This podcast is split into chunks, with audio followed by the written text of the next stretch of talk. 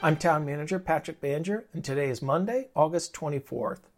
On August 11th, Mayor Jenn Daniels announced her resignation as Mayor of Gilbert, effective immediately. There is no question that Jenn has served as a tremendous leader for our organization and the entire community. We are immensely grateful for her service, her heart, and her courage in tackling significant issues. The Gilbert Town Council voted to appoint Vice Mayor Scott Anderson as Gilbert's mayor during a special meeting on Tuesday, August 18th. Anderson will serve until the winner of the mayor's race that will be decided in November is filled and they take office in January. Anderson's appointment left an open council seat, which the council also voted to immediately fill with councilmember elect Kathy Tilque. When life gives you lemons, make lemonade.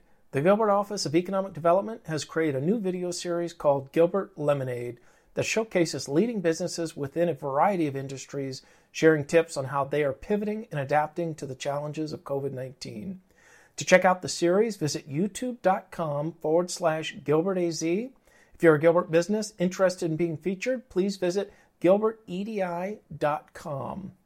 We encourage everyone to stay updated on the latest developments related to COVID 19 at gilbertaz.gov forward slash COVID 19 or sign up for our text alerts by texting the word Gilbert to 313131.